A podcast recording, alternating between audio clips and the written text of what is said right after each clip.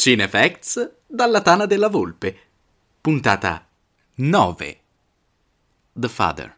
Recensione. Sentirsi come le foglie nel vento. Di Nadia Pannone. Tranquilli, niente spoiler. Tra i molti film blasonati di quest'anno, che hanno goduto del plauso del pubblico e della critica e che inevitabilmente sono confluiti nella rosa dei candidati agli Oscar. The Father, Nulla è come sembra, di Florian Zeller, è probabilmente il titolo inizialmente passato più in sordina. Eppure potrebbe essere una vera sorpresa in un'annata cinematografica particolarmente ricca, nonostante le vicissitudini che il cinema e il mondo intero si trovano ad affrontare oramai da più di un anno. The Father presentato al Sundance Film Festival nel 2020 e candidato a ben sei premi Oscar, è la trasposizione cinematografica dell'opera teatrale Il Padre 2012, scritta dallo stesso Zeller, pluripremiato drammaturgo francese, qui al suo esordio nel mondo del cinema. L'opera teatrale era già stata un successo, tanto che dopo il suo debutto a Parigi fu riadattata in lingua inglese dallo scrittore Christopher Hampton, Le relazioni pericolose, Carrington, Espiazione, che in seguito ha aiutato Zeller anche nella sceneggiatura di The Father. Il soggetto rimane pressoché invariato nella trasposizione. L'ottantenne Anthony, Anthony Hopkins, affetto da demenza senile, probabilmente colpito dal morbo di Alzheimer, rifiuta tutte le assistenti che sua figlia Anne, Olivia Colman, gli propone, ostacolando il suo proposito di iniziare una nuova vita a Parigi. Un'opera sulla malattia, dunque, ma non sulla sua rappresentazione. Si pensi a un film come Still Alice 2014, dove viene mostrato passo dopo passo il progredire della patologia, dai primi sintomi fino alla sua esplosione, quasi a volerla analizzare. In The Father non c'è nulla di tutto ciò. Ambientato quasi interamente in un appartamento londinese, o forse due, inizia con un tono thrilling che potrebbe portarci fuori strada. Sembra succedano cose strane nell'appartamento, situazioni, personaggi e riferimenti spaziali e temporali che mutano in un batter d'occhio. Lo stato confusionale di Anthony assume un accento ansiogeno lo spettatore stesso è turbato dall'assurdità degli eventi e la colonna sonora di Ludovico Einaudi scandisce perfettamente ogni sussulto. L'appartamento, così come ci ha insegnato Roman Polanski, può essere una riproduzione delle disfunzioni di chi lo abita e metafora di quando la mente si diverte a frammentare la realtà.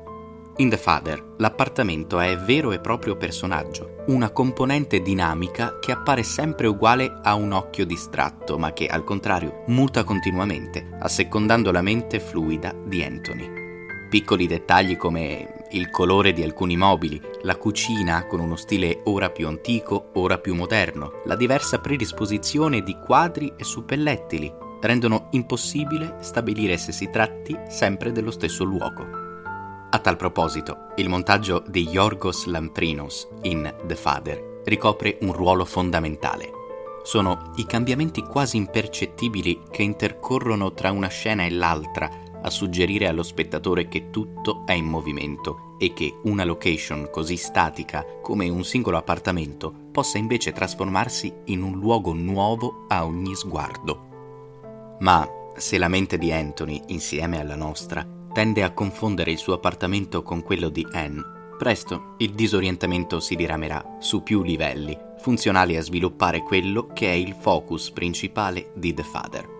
Zeller, come già accennato, non vuole descrivere la malattia né seguire le tappe progressive, bensì vuole esprimerne le sensazioni. Il punto di forza di The Father è proprio quello di approcciarsi a una condizione straziante come quella della demenza senile utilizzando la prospettiva di una persona che ne è affetta e che di conseguenza non riesce a seguire in maniera lucida lo sviluppo, perché banalmente non è nemmeno cosciente del proprio stato. Per tutta la durata di The Father osserviamo il susseguirsi degli eventi attraverso gli occhi di Anthony e per questo sperimentiamo il suo stesso dolore e frustrazione. Non c'è un prima né un dopo. Le situazioni si ripetono in maniera uguale eppure diversa, come infinite combinazioni che non collimano mai del tutto. Insieme al protagonista ci aggrappiamo a dei punti fissi che possano fungere da bussola per orientarci nel labirinto della sua mente. Sappiamo che Anthony non vuole una badante, che il suo orologio prima o poi sparirà, che Anne forse vuole trasferirsi a Parigi, che c'è il pollo per cena, che esiste un'altra figlia, Lucy, evidentemente più amata di Anne, e che ogni volta che Anthony si affaccerà alla finestra vedrà sempre lo stesso angolo di strada.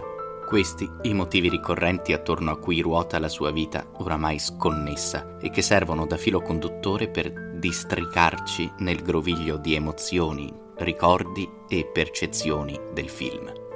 L'intento di Zeller è esattamente quello di confondere lo spettatore, non per spiazzarlo con fantasmagorici colpi di scena, ma per coinvolgerlo in maniera attiva nell'esperienza e lo fa servendosi degli strumenti offerti dal mezzo cinematografico.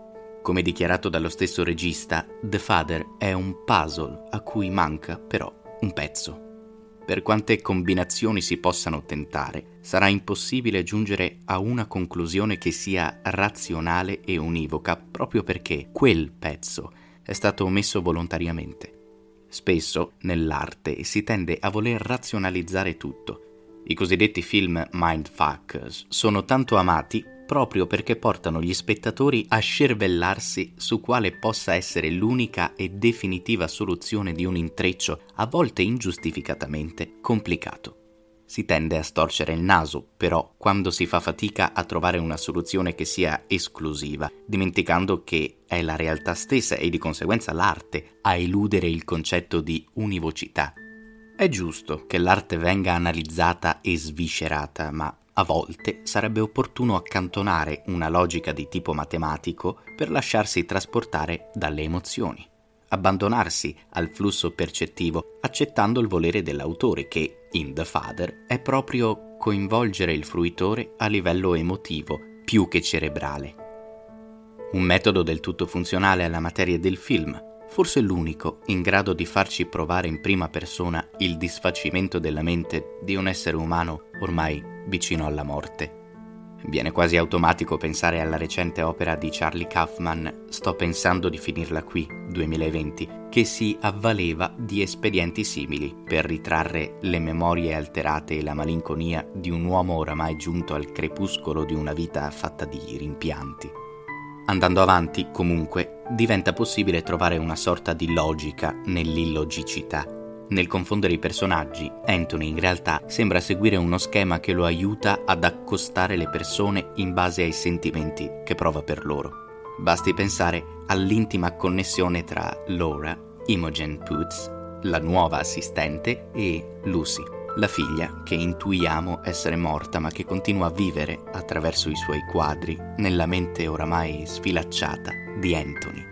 The Father non esplora soltanto la condizione del suo protagonista, ma anche quella dei personaggi che gli gravitano attorno, prima fra tutti Anne. La figlia, interpretata da una sempre stupefacente Olivia Colman, è la vittima indiretta della malattia L'affetto che prova per il padre la porta a occuparsi di lui con dedizione, ma ciò vuol dire annullare la propria vita. Ricominciare, per lei, equivale ad abbandonare il padre malato, un padre che comunque non perde occasione per ricordarle quanto le preferisse l'altra sorella, ma che nei pochi momenti di lucidità le grida quanto in realtà abbia bisogno di lei.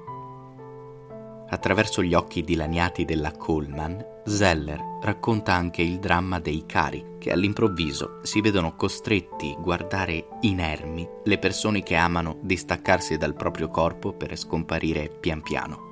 Forse è proprio questo l'effetto più tragico della malattia. Anthony è quasi a un altro stadio ormai, ma Anne è totalmente cosciente, è in grado di avvertire appieno il dolore e ogni sua ripercussione. Impossibile, infine, parlare di The Father senza menzionare una delle interpretazioni migliori degli ultimi anni o potrei azzardare decenni. Trattandosi di una trasposizione di un'opera teatrale, è sottinteso che le performance degli attori ricoprano una funzione più che mai fondamentale. Il lavoro fatto con il cast è complessivamente notevole e tra gli altri spicca una solare e dolcissima Imogen Poots, reduce dall'ottimo Vivarium 2020 e un'intensa Olivia Williams. Olivia Colman ha quella rara capacità di far risplendere tutto ciò che tocca. Sarebbe quasi superfluo ripetere quanto sia sempre in parte e quante emozioni riesca a trasmettere a prescindere dal minutaggio della sua performance. Ma è di fronte a Sir Anthony Hopkins che ci inchiniamo. Un'interpretazione, a detta dell'attore, risultatagli piuttosto facile, dato che condivideva con il personaggio alcuni tratti importanti, per primo l'età e tutta la malinconia che essa comporta. Malinconia relazionata al pensiero della dipartita, non più così lontana, e ai ricordi di una vita intera che si fanno sempre più lontani e artefatti, come sogni che, per quanto ci sforziamo, non potremo mai riuscire a ricordare del tutto. Quello che rimane è soltanto un'astratta percezione di attimi di pura felicità. È proprio a questa percezione che Hopkins si affida per lo straziante monologo finale, il ricordo di una ninna nanna cantata da sua madre che lo faccia tornare bambino, perché i bisogni dell'essere umano, al principio e alla fine del proprio percorso, sono esattamente gli stessi. Anthony è un albero centenario che sta perdendo tutte le foglie e che non può opporsi alla forza del vento e della pioggia. Così, tassello dopo tassello, si spoglia di tutta la sua vita, persino della sua stessa identità, per tornare ad affidarsi a delle braccia che semplicemente lo cullino e lo rassicurino, braccia a cui noi stessi vorremmo abbandonarci. Ecco allora che The Father, immediatamente ascrivibile fra i più incisivi film sulla vecchiaia, ha raggiunto il suo obiettivo, quello professato da Zeller. Ci ha ricordato che facciamo tutti parte di qualcosa di più grande di noi e ci ha aiutato a riconnetterci con l'umanità, accogliendone tutto il dolore. Ti è piaciuto questo articolo? Sappi che è il risultato di tanto impegno, profuso nel portarti contenuti verificati e approfonditi, come meriti. Se vuoi supportare il nostro lavoro, perché non provi a entrare a far parte degli amici di cinefacts.it? Diventa sostenitore.